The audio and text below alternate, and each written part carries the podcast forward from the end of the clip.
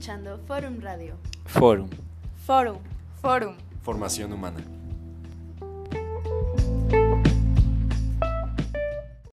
Bienvenidos a Forum Radio, yo soy Ricardo Arteaga y el día de hoy tenemos una muy interesante entrevista con Jessica Malagón. No te la pierdas y espero te guste. Bienvenidos, el día de hoy tenemos a la increíble Jessica Malagón. Jessica, bienvenida. Hola Rich, muchísimas gracias. Gracias por la invitación. Un placer tenerte aquí, Jessica. Eh, primero que nada, platícanos un poco de ti, qué haces, a qué te has, dedicado, qué, por qué estamos aquí. Ok, creo que arranco con, con mi frase favorita, que les digo que soy como todos los personajes de Cantinflas a la vez. Eh, desde hace dos años arranqué una empresa de coaching, coaching y consultoría. Estudié mi primera carrera, arquitectura. Me encanta, eh, de ahí me seguí con una maestría, todavía sobre la misma línea, pero sentía que algo, que algo como que no embonaba, no encajaba.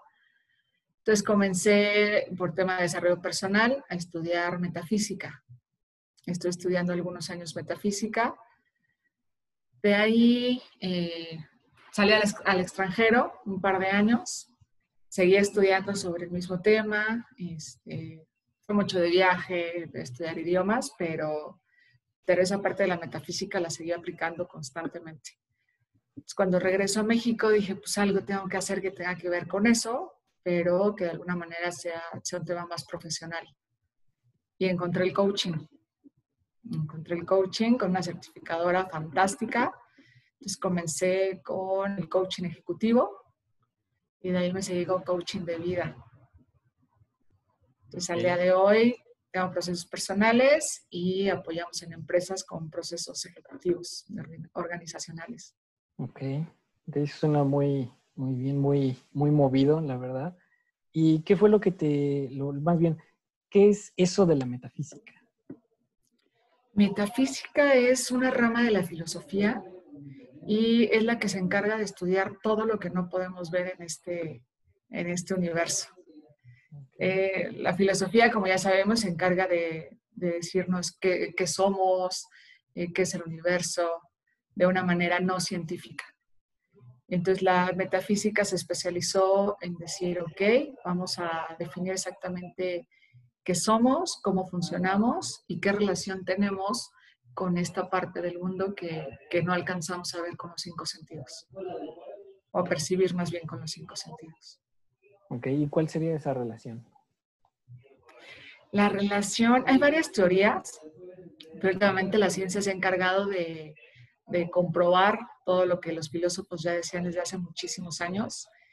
Y esa relación es prácticamente que nuestra manera de pensar, es, eh, cada uno de nuestros pensamientos son energía. Entonces, si entendemos que esa parte invisible es al mismo tiempo energía, en la metafísica nos dice que hay una conexión. Entonces, si logramos entender esa conexión, es cuando empezamos a vivir nuestra vida como un juego.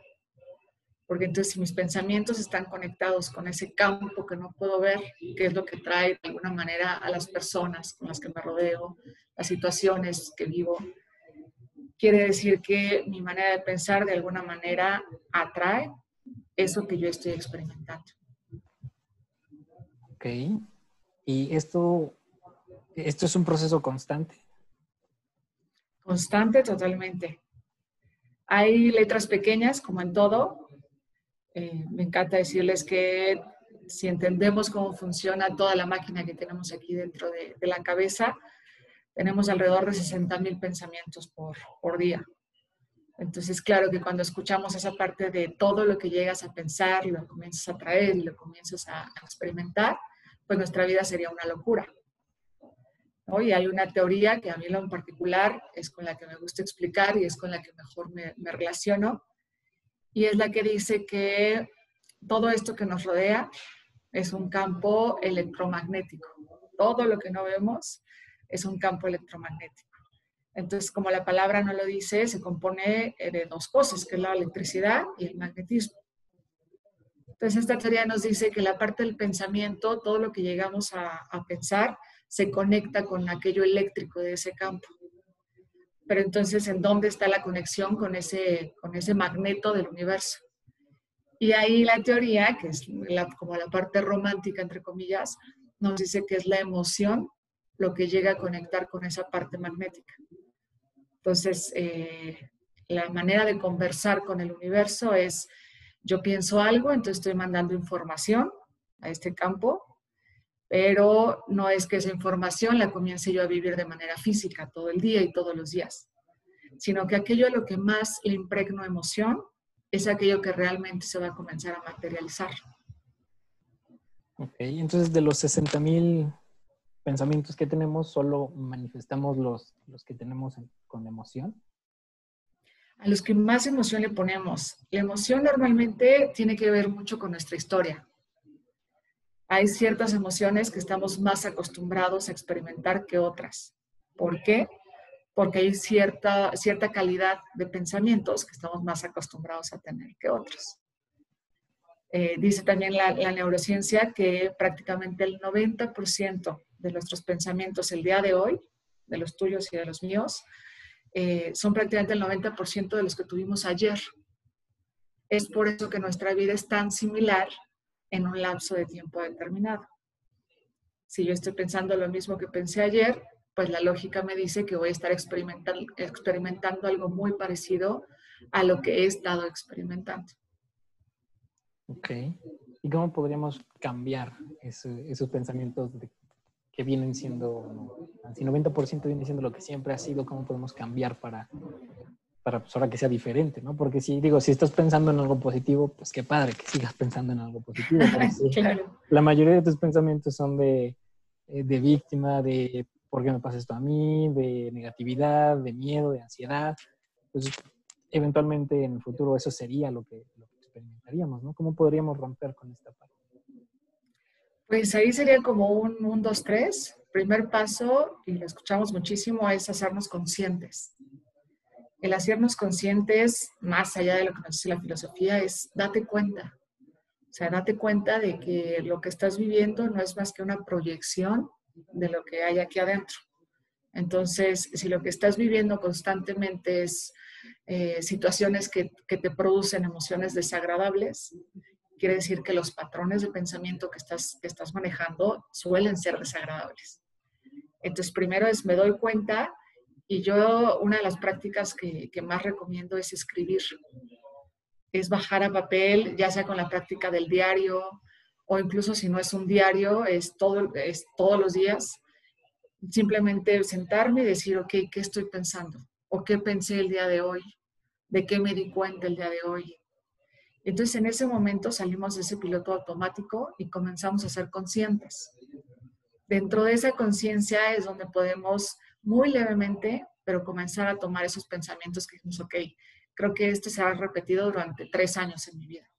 Y me estoy viendo muy buena onda, ¿no? porque hay unos que es como de, este pensamiento se ha repetido durante diez años. Entonces, lo aterrizo, me doy cuenta cuál es la estructura de ese pensamiento, que un pensamiento no es más que una idea. Es como cuando nos enseñaban a formar frases ¿no? en la escuela. Tienes un sujeto, un verbo y un predicado.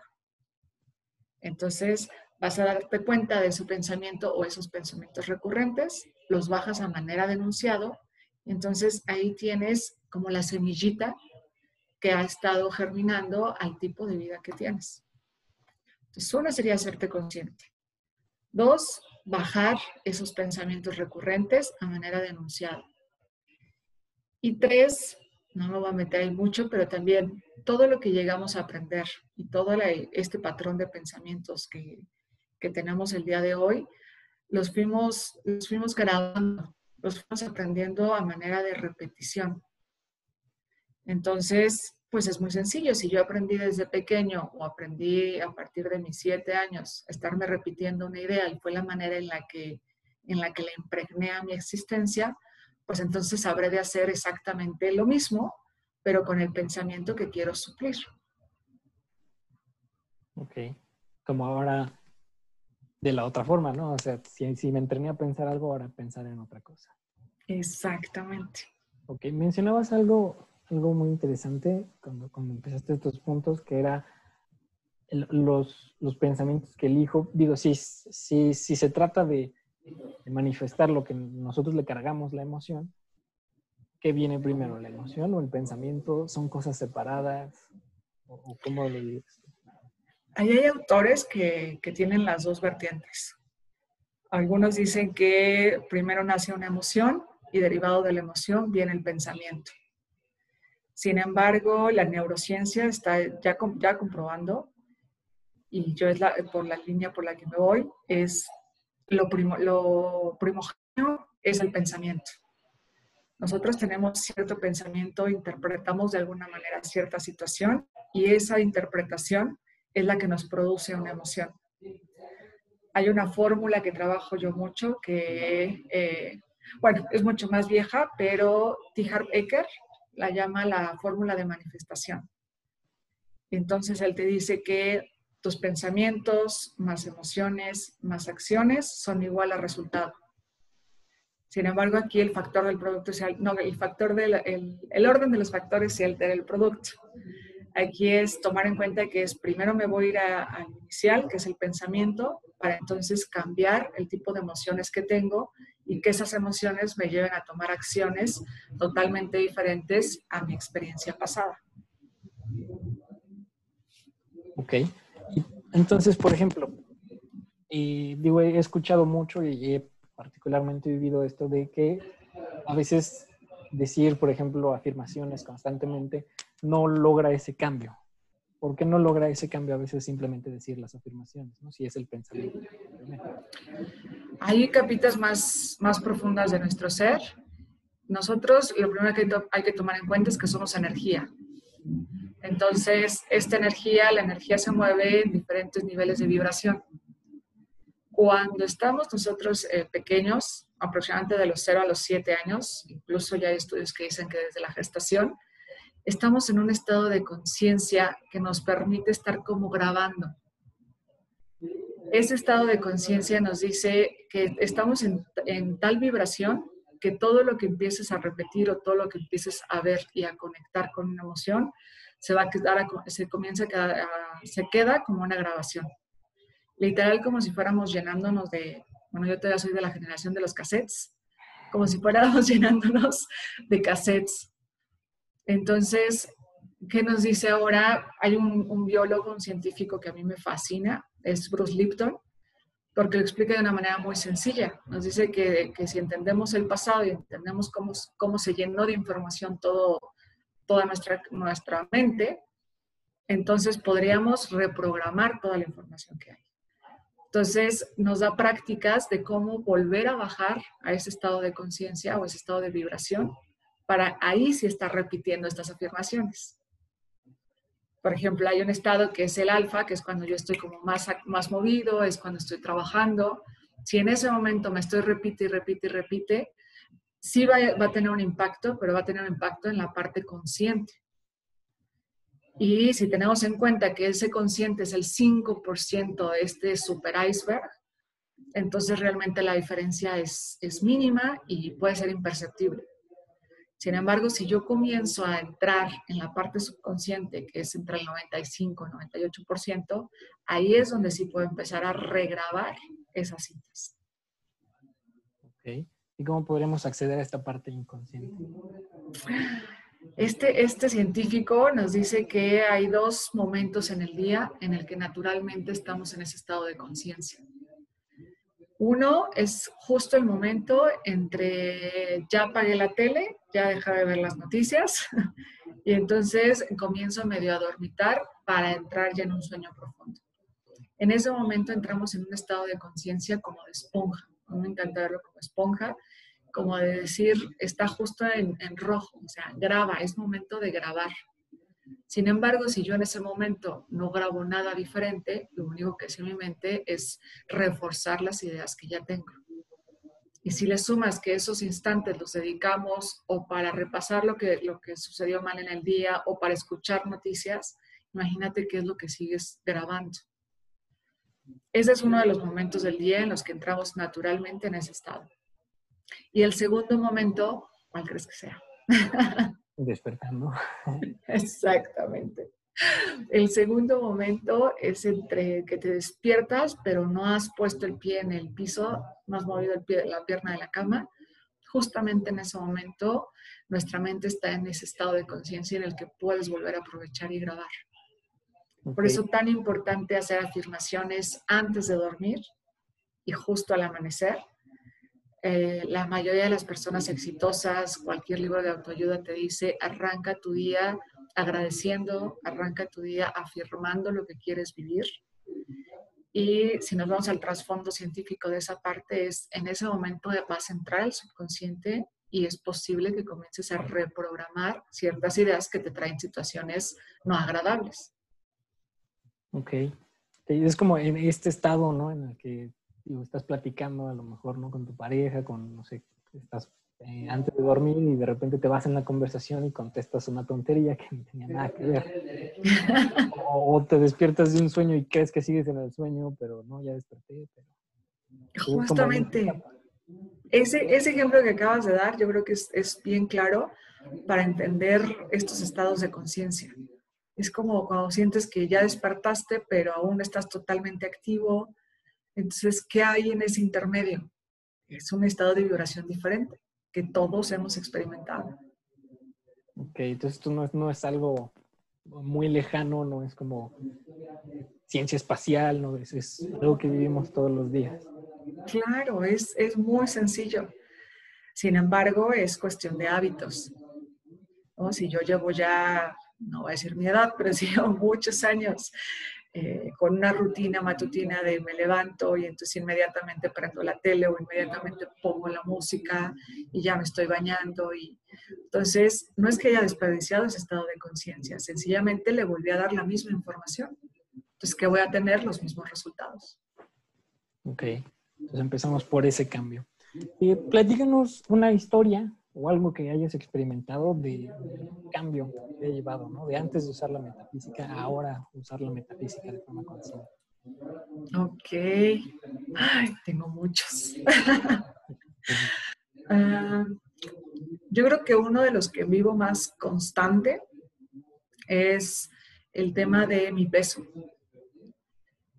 Cuando estaba en la adolescencia, y bueno, desde que tengo uso de razón, yo era la, la gordita era la gorda de cariño para toda mi familia. Entonces era la gordita cachetona, risueña, buena onda, pero era un tema que a mí me machacaba muchísimo. Era un tema en el que cuando entré a la secundaria y comencé a, a tener como la factibilidad de cuidar mi alimentación, ya era como de mamá de, oye, pues hay que comer un poquito mejor, o ya estaba bajándole a los churritos que vendían afuera de la escuela, era un tema que realmente me machacaba, como el quiero ser flaca, quiero ser flaca. Lo llegué a trabajar en, en, terapias porque, digo, este es un tema que, que me estaba machacando, en su momento no lo manejé por la línea adecuada y entonces pasé prácticamente hasta la universidad, entrando a la universidad, trayendo el tema, ¿no? Constante. Hacía ejercicio, comía bien y entonces obviamente en cuanto hacía ejercicio y comía bien, mi cuerpo respondía a ello.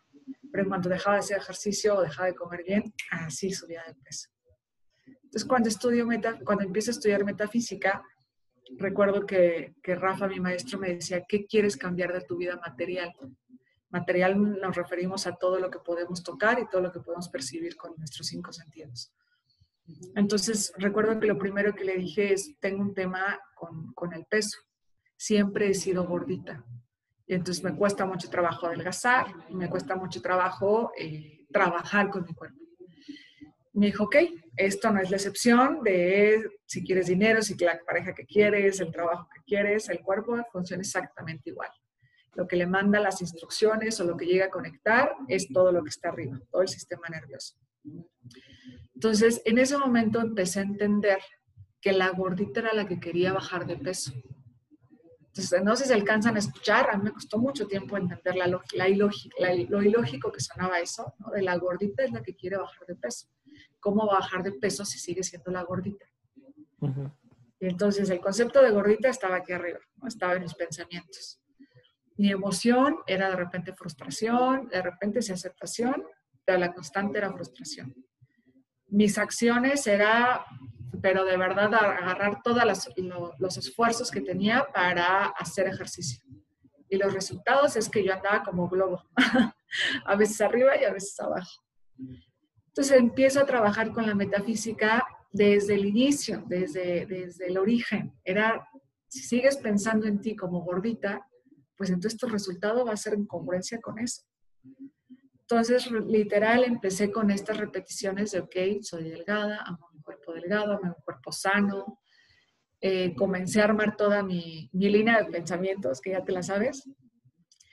Y llegó un momento en que mi vida era exactamente la misma. Eh, ejercicio nunca dejé de hacer, comer saludable también ha sido una constante, aunque de repente se cruzan ahí unas pizzas, pero mi vida era constante en ese sentido.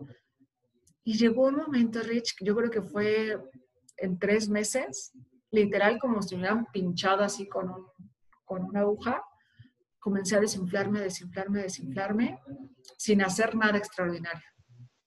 Eh, incluso mis papás, mi mamá me decía, este, pues, ¿qué te está pasando? ¿no? Este, vamos al doctor, cuéntame qué te está pasando. Y yo decía, nada, estoy, estoy feliz, o sea, estoy plena. Yo estaba de verdad súper, súper, súper eh, concentrada en mi trabajo mental.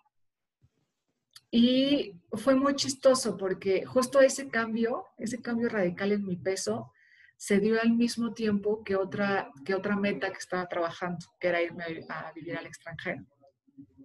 Entonces, inicialmente comencé con el peso, pero yo decía, bueno, ¿por qué no funciona si realmente esto de piénsalo, siéntelo y manifiéstalo? Y, y mi peso no era, no, no, no veía yo un cambio radical. La letra pequeña de esto es que hay que trabajarlo sin expectativas. ¿A qué me refiero con esto? Cuando yo estoy deseando algo, cuando voy tras de algo, normalmente estoy en un sentido de carencia. ¿no? Porque si yo voy tras de algo, quiere decir que no lo tengo. Entonces, ese sentimiento, y ahí vamos a la parte de la emoción, ese sentimiento de no lo tengo es lo que me va a llevar a las acciones que voy a tomar. Entonces, si yo estoy en un sentimiento de frustración y si yo sigo en un sentimiento de, rechazo, obviamente mi resultado va a ser congruente con esa emoción también. Por eso es que en el mundo de la metafísica decimos, vívelo como si ya fuera un hecho trabájalo como si ya fuera un hecho. Entonces, es, es sí pídelo, pero desde una fe y desde una confianza ciega, desde un ya se dio. Hay una historia, eh, eh, hay una historia, Sofí, que nos dice justamente era un pueblo y entonces este pueblo estaba rezando y, y haciendo mil rituales para que lloviera y pudieran tener eh, agua en la tierra. Entonces era, era, era realmente una necesidad imperiosa para ellos que lloviera. Entonces les rezaban a sus dioses, salían a hacer bailes, hacían rituales y de repente en una ocasión salen todos a la plaza a hacer sus rezos y el único que sale con paraguas es un niño. ¿Sabes? Entonces es, yo estoy rezando que llueva, pues vive como si estuviera lloviendo. Esta tribu salía rezando para que lloviera y solamente uno de los niños sale preparado con su paraguas. Eso es confianza. Wow. Muy poderoso. O sea, salir con el paraguas ya listo para que eso pase. Exactamente. Ok, entonces esa podría ser entonces la diferencia entre decir por decir y vivir lo que uno está diciendo. Claro. Ok. Eh, y digo, todo esto ¿Cómo podríamos enfocarlo, por ejemplo, a mejorar nuestra salud mental o salud emocional? O sea, ¿cómo podríamos utilizar esta herramienta? ¿Cómo podemos utilizar la metafísica? Que si lo entiendo bien, lo estamos usando siempre. ¿cómo podríamos enfocarlo a mejorar nuestra salud emocional y mental? Ok. Bueno, te voy a dar dos ejercicios bien prácticos y uno, eh, de, él nos habla Martin Seligman, que es el psicólogo y padre de la ciencia de la felicidad. Y es un ejercicio bien sencillo que abarca estas, estos tres factores de la fórmula de, de manifestación, que es mi pensamiento, mi sentir y mis acciones.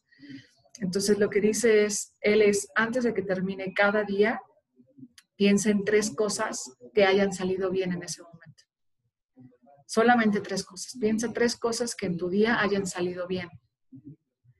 Y entonces, eh, si trabajas eso, y como nos dice el efecto compuesto, si trabajas simplemente esos tres factores en un determinado lapso de tiempo, incluso la ciencia te dice que tus índices de felicidad van a ir subiendo. Porque entonces tu foco va a comenzar a cambiar. Quizá en este momento tu foco está en lo que debes de mejorar, quizá tu foco está en las áreas de oportunidad, por no decir en todo lo que la regaste en ese día. y hay una frasecita muy cierta que es donde está tu atención, está tu intención. Y la intención también es parte primordial de este lenguaje, de esta conversación que tenemos con el universo. Entonces, cuando volteo un poquito la cámara y entonces enfoco qué sí me funcionó el día de hoy, hay un paso siguiente que es comenzar a agradecer. En el momento en que yo hago consciente qué sí, qué sí me funcionó hoy, llega un momento en que en automático, por ser ser humano, empiezo a agradecer eso. Entonces, ese sería el segundo ejercicio, que es comienza a agradecer y a bendecir. Y bendecir hablo desde un, desde un contexto espiritual, no religioso. Comienza a bendecir todo y a todos con, con los que experimentaste ese día. Y entonces en ese momento, desde que empezamos a agradecer y a bendecir, también sucede algo mágico en el cuerpo. Las sensaciones y las emociones comienzan a transformarse. Y si yo tomo esa premisa de que es mi emoción la que se llega a conectar con ese campo magnético, pues entonces el universo dice, ah, ok, quieres, quieres personas, quieres situaciones y quieres todo lo que tenga que ver con estas emociones que me estás mandando, con esta química que me estás mandando. Ok. ¿Cómo podríamos, por ejemplo, eh, empezar a agradecer si estamos, por ejemplo, en un estado de, depresión? O sea, de profunda tristeza, de no ver ni siquiera en qué puedo agradecer o qué voy a andar bendiciendo, mejor bendíganme a mí. Por ejemplo, si estamos, claro, si estamos en esos momentos, incluso eh, aunque, se, aunque sean incongruentes, comenzar a agradecer mis lágrimas, comenzar a agradecer lo gris que ve el cielo, comenzar a agradecer, eh, no sé, el helado que tengo para, para echármelo en el litro completo y deprimirme más. Agradecer es simplemente darte cuenta de lo que tienes en ese momento y entonces expresar la palabra agradecimiento. No tenemos que buscar precisamente todo lo bueno si estamos en ese estado. Entonces, te aseguro que en ese momento eh, cualquier persona deprimida se está deprimiendo bajo un techo quizá. ¿No? Entonces, agradecer ese techo en el que me está permitiendo chillar y andar por la calle de la amargura. Igual, si sigues deprimido, te aseguro que si no has fallecido es porque sigues teniendo alimento para cada día. Entonces, agradecer el alimento que me permite seguir vivo para seguir sumergido en mi tristeza hasta que llega un momento que en esos ejercicios tan pequeños no te das ni cuenta en qué momento sucede la magia. Entonces tu foco lo único que empieza a hacer es cambiar. Es como si fuera una cámara, empiezas a cambiar totalmente la perspectiva. Entonces, también agradecer como la, tristeza, ¿no? Agradecer la, de, la depresión misma. Porque solo es lo que tengo. Yo siempre he dicho que si estamos hechos para sentir todas las emociones y toda su gama, es por algo y para algo. Entonces, si me salgo de, ese, de, ese, de esa posición de víctima y comienzo a, entender el para qué de cada una de las emociones, yo creo que cada una tiene su propósito. Y al final de cuentas, para nosotros el propósito aquí es vivir. Entonces, ¿por qué no voy a vivir el propósito de mi tristeza? agradecer que, estamos vivos, agradecer la, la, emoción Claro. Eso, es, muy poderoso, la verdad, muy, muy, muy padre. Eso me hubiera ayudado muchísimo en varios que he vivido en mi vida con, con depresión, con agorafobia. Ok. Ok. Eh, digo, ya para, respetando ¿no? el tiempo que llevamos, eh, ya para terminar, ¿alguna pregunta que te gustaría que más gente te hiciera? ¿Alguna pregunta? Pues yo creo que tiene que ver con que me gustaría a mí que me hicieran. Yo creo que lo más fuerte en este trabajo es la constancia. no sé cómo ponerlo a manera de pregunta, pero, pero sí, podría ser un qué tan, qué tan constante eres aplicando todo lo que enseñas. Como poniéndome un poquito el pie en el, cuello. Porque esto es un tema que a mí me apasiona y que quizá la teoría, eh, bueno, con tantas, con tantas ideas de personas que salen nunca se va a acabar. Sin embargo, lo importante en estos temas no es la teoría, sino la práctica.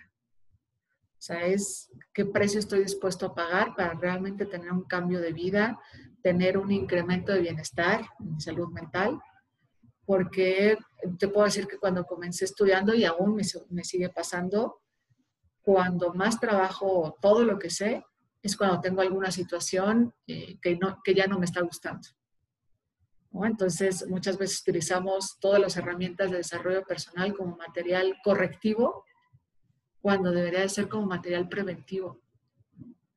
No les digo que no van a pasar por situaciones incómodas, sin embargo sí se pueden minimizar y sobre todo podemos cambiar nuestra manera de pensar y entonces en automático cambiamos nuestra manera de interpretar cada una de las situaciones que, que están llegando. Entonces en esto para mí lo más importante es la constancia. La constancia, la constancia algo mágico que me sucedió y fue justamente cuando, cuando todo se, se manifestó, que fue el tema del peso, llegó un hombre fantástico a mi vida, me fui a vivir a Irlanda. Ahora que lo veo en retrospectiva, en ese momento yo estaba trabajando como asistente de mi maestro de metafísica. Entonces, si a mí me preguntas qué sucedió en tu vida, que, todo se empezó a dar, es, como si de verdad todo, todo el universo hubiera confabulado a mi favor, pues simplemente es porque yo estaba todo el día, todos los días, escuchando esta parte de son tus pensamientos los que dirigen tu vida, piensa bien, piensa mejor, piensa, piensa en el mejor escenario, construye tu mejor versión. Entonces, sin querer, era algo que yo escuchaba y escuchaba y escuchaba, pues claro que tuve que haber hecho clic en algún momento. Pegada al mentor, pues no hay de otra, ¿no? Exactamente. Perfecto. Y, de verdad, si, si, no, si escuchándolo no, se la creen, los invito a, ver el video, de verdad, si ven a Jessica, no, no, no parece una persona que haya eh, tenido problemas con el peso nunca en su vida, o sea, de verdad, tú dijeras, no, pues eh, le decían la flaca, ¿no? De, de, la canción. Exacto. Entonces los, invito, si no, si no la creen de verdad, entren al, canal de YouTube. Estamos en YouTube como Forum, con la H, Forum, Formación Humana, y lo pueden buscar y lo pueden encontrar. De verdad, es, es increíble esto. Eh, ya para terminar, Jessy, eh, ¿dónde te podemos encontrar? ¿Cómo podemos estar más en contacto contigo, con tu trabajo? Claro, me pueden encontrar en Facebook como coach Jessica Malagón. Eh, también está la página de Insight. Insight es I-N-S-I-G-H-T. Eh, para procesos tanto individuales como organizacionales. Teléfono, no sé si se los, se los paso acá o eh, sí, si quieres, no pasa nada. Igual lo vamos a escribir en las notas del video y de eh, Spotify aquí, del podcast. Ok. Teléfono es 442-318-9461. Si quieren mandarme un WhatsApp, si quieren saber más de, todos estos temas, por lo pronto, por el tema de, la contingencia, suspendimos los, los, talleres, que es el que, el que tomaste, Rich. Sí pero ya estamos preparándonos para comenzar. En cuanto me den oportunidad, comenzamos con grupos muy pequeños, pero retomamos estas clases de aplicación mental. Ok, súper recomendables. Tomé uno, estoy en lista para tomar el segundo. Eso es todo. Eh, perfecto. Y ya como pregunta final, Jessy, ¿cómo crees que podríamos mejorar nuestra salud mental y emocional? ¿Cómo creo? primero queriéndolo. Suena, suena chistoso, pero muchas veces nos queremos quedar en ese lugar que duele. Entonces, primero es queriéndolo, segundo, informándonos. Todo lo que les estoy platicando está en internet. Eh, Todas estas herramientas están en Internet. Martin Seligman, por ejemplo, tiene una página fenomenal que, que mide tus niveles de, de bienestar. Se llama, te las comparto, es authentichappiness.org. Y entonces esta página tal cual te eh, contestas cierto, cierto número de preguntas y te dice el bienestar que estás viviendo y da algunos ejercicios como los que los acabo de compartir. Agradece todos los días, enfócate en lo que sí funcionó y no en lo que, en lo que está por, por corregirse. Eh,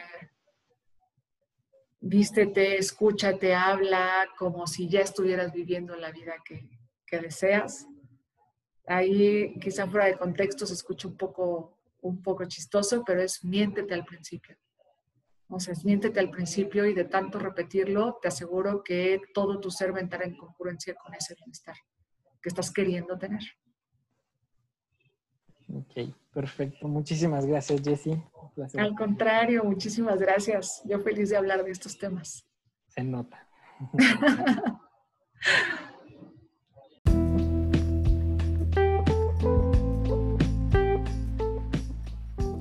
Gracias por escuchar Forum Radio. Forum.